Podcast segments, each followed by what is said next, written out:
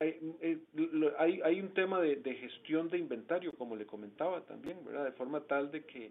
el, el efecto el efecto negativo eh, eh, sea eh, se gestionó para que fuese el mínimo posible, Daniel, en este lapso. Eh, no, no, no lo tenemos en, en este momento, sí lo, como le comentaba, nosotros en promedio vendemos eh, el, los montos que le indicaba entre millón y dos millones de dólares y, y tratamos, como le comento, de, de gestionarlo a través de colocación y a través de manejo de inventario, pero siempre hay siempre hay un efecto, ¿verdad? Hay un efecto sin duda alguna eh, al, al cerrarse un, un mercado y por eso eh, queremos retomar eh, con fuerza el, el, envío de producto para poder eh, pues compensar el, el lapso en el que no pudimos enviar producto, Daniel.